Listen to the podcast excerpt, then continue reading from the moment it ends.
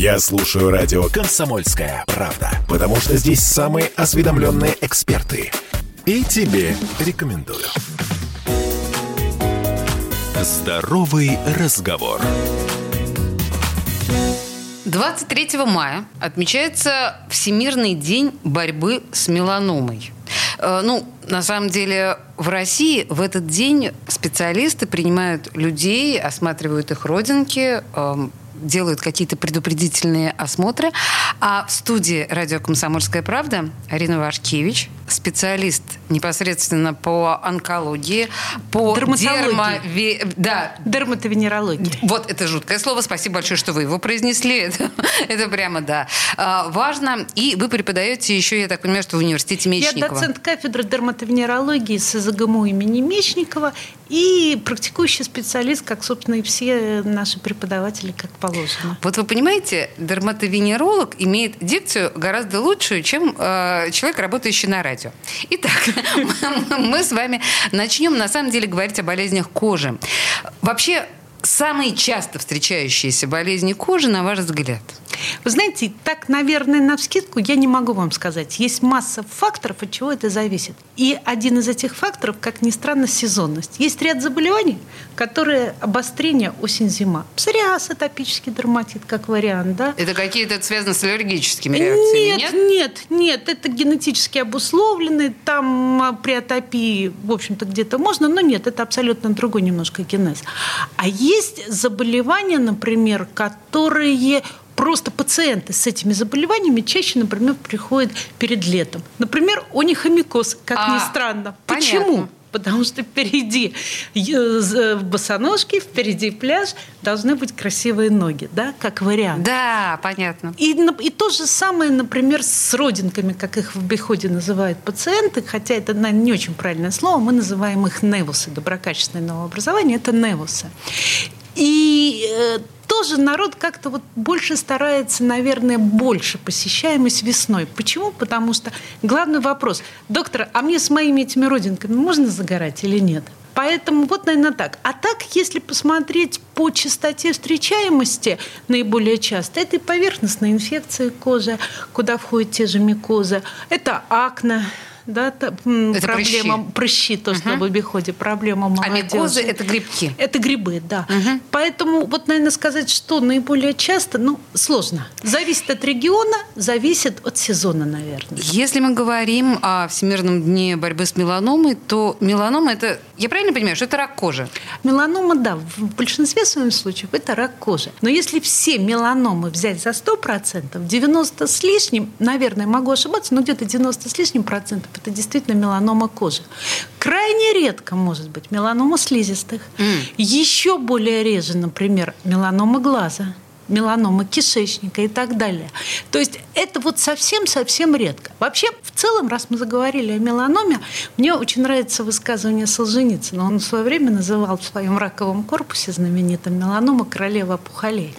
И действительно, меланома, она очень загадочная, достаточно новое образование – оно иногда с виду выглядит очень э, безобидно. Но, ну, Но вот как? Да, она может выглядеть как такая безобидная, достаточно красивая, аккуратненькая родинка, как, ну, родимое пятно угу. да, какое-нибудь.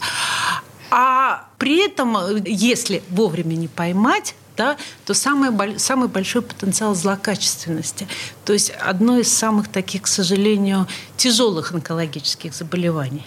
А как Вовремя ловить. А вовремя ловить, здесь, наверное, основное правило – это все, что появилось, как мы говорим, на коже денова, новое, да, то есть у пациентов, скажем, ну вот я даже не знаю, после. В принципе, родинки имеют право появляться подростковом возрасте, у молодежи, там лет до 30-35.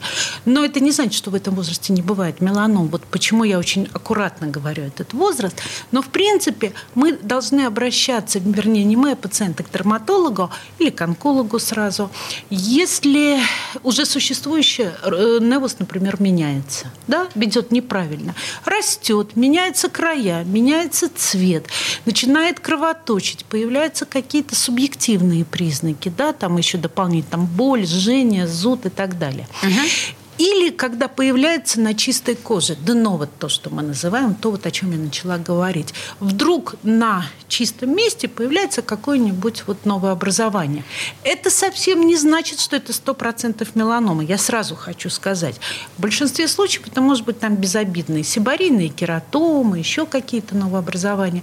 Но это может определить только врач, поэтому... То есть мы должны на самом деле четко реагировать прежде всего не, не на то, что там родинка выпуклая или какого-то там не такого цвета, а именно вопрос изменения. Изменения, Какие-то да. нововведения в существующих родинках Су... или новые появляющиеся Или родинки. появление что-то новое, или изменение уже существующей родинки. Хотя вот тоже есть очень интересные данные. Они и европейские, и наши по России, они практически аналогичные. Меланома э, перерождается из доброкачественного невуса, ну, где-то в среднем дают процентов 30. А в 70 случаях она появляется деново, то есть на пустом месте. Понимаете? То есть нужно внимательно все-таки следить за своей кожей. Обязательно. Хотя, с другой стороны, у меня есть несколько знакомых, у которых такое количество родинок, что, мне кажется, не А уследить. для этого сейчас есть все условия. У нас есть дерматоскопы, у нас есть так называемые большие установки FotoFinder, замечательные установки. В университете Мечникова. Они есть и в универ... у нас, в том числе и в университете Мечникова есть, вот на Заневском. Так. И они есть и в, в некоторых КВД города тоже. То есть они везде есть. И это та установка, которая позволяет посмотреть в целом, посмотреть на все новообразования, да, и в некоторых учреждениях есть возможность даже сделать так называемый паспорт кожи, то есть зафиксировать уже существующие невусы, а через какое-то время да, пациенты приходят заново и смотрят и динамику, и смотрят появление новых. Да. Ничего Это, себе! Все эти сейчас есть возможности, и у нас, слава богу, в городе с этим очень неплохо. То есть мы понимаем, что диагностируемость на раннем этапе, она отличная. Конечно. И вообще, мне вот в этом плане, я считаю, что Санкт-Петербург, ну, собственно, как Москва, Санкт-Петербург, то есть наши все крупные города, хотя сейчас и районные центры тоже достаточно хорошо оснащены вот этой техникой и большими установками FotoFinder есть во многих. Хорошо, FotoFinder сказал мне, что у меня э, какая-то опасная родинка. Что делаем он дальше? Он не сказал, он предположил. Он предположил. Потому что золотой стандарт – это все равно гистологическое исследование. То есть непосредственный анализ. Вот. Да, ну, скажем, какой маршрут, как мы любим говорить, маршрутизация. Вот пациент пришел к дерматологу, дерматолог посмотрел либо дерматоскопом, либо вот ручным, да, либо вот у него есть эта установка FotoFinder, посмотрел и заподозрил, что какое-то новое образование злокачественное, возможно. Угу. Да? Что мы делаем дальше? А дальше мы отправляем к онкологу, потому что в России дерматологи не занимаются лечением злокачественных новообразований кожи. Наша задача предположить, ну, предположить, заподозрить, поставить предварительный диагноз. Понимаете, предварительный. А и мы уже... отправляем к онкологу. Угу. Почему именно вот это звено, необходимое именно звено, вот первичное звено дерматологи? Потому что сейчас в наши рекомендации, в наши стандарты, по которым мы работаем, введено обязательно э, использование дерматоскопии а именно дерматоскопия – это такой относительно новый метод, э, который позволяет как раз нам и заподозрить, э, когда мы смотрим на невус, хороший он или плохой, скажем так. Слушайте, а есть какая-то профилактика меланомы? И, знаете, сейчас очень многие косметологические фирмы там удаляют родинки или удаляют какие-нибудь папилломы. Вот это я очень хочу... Вот, спасибо за вопрос, это очень важно. Профилактика – это прежде всего солнце.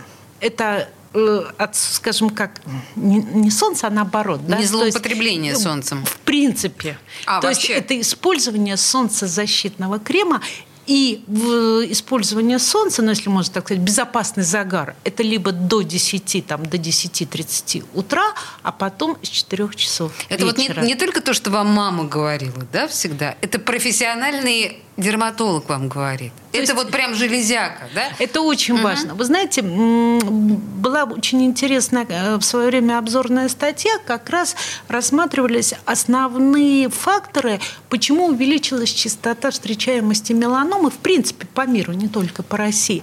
И вот один из факторов был очень интересен. Это как раз наша любовь, вот тогда, может быть, лет 30-40 назад, там 20, помните, нас раньше в детском саду то кварцевали, то угу. нас мамы, бабушки обязательно вывозили на юг с детства загорать. Да, это правда. То есть без этого было никак. И вот на самом деле, вот это тоже одна из причин, почему сейчас многовато меланом. Потому что э, провоцирующим фактором солнечные ожоги в детстве. Вот эти тяжелые солнечные ожоги в детстве. Вы говорите Поэтому, очень драматичные вещи. Ну, к сожалению, это так. Вообще солнце ведь провокатор не только меланомы, но и, скажем, плоскоклеточного рака кожи, базально-клеточного рака кожи, который встречается значительно э, чаще. Да, у них прогноз лучше, но частота очень высокая. Слушайте, ужас в том, что на самом деле у нас закончилось время, но мне кажется, это очень важно, то, что вы сейчас сказали перед наступлением лета, да, и потом я напоминаю, что уже достаточно много лет в мире загар уже не моден. Ну, то есть загар это для бедных, а для, для породистых людей красивая, конечно, здоровая кожа конечно. естественного цвета. Я еще хочу обратить внимание, что после того, когда диагноз поставлен, вот здесь обязательно должна быть консультация онколога. У нас, кстати, на Пискаревском есть клиника, которая этим занимается. Обязательно будут назначены дополнительные исследования, там КТ, ПЭТ-КТ, МРТ. Это все, кстати, тоже у нас есть в пределах нашего университета. И очень самое важное, к чему я призываю всех, пожалуйста, не соглашайтесь иссекать любые мелоцитарные новообразования без гистологии, что, к сожалению, очень часто бывает. Клиника Мечникова. А, Арина Вашкевич была в студии радио «Комсомольская правда». Спасибо большое. Здоровый разговор.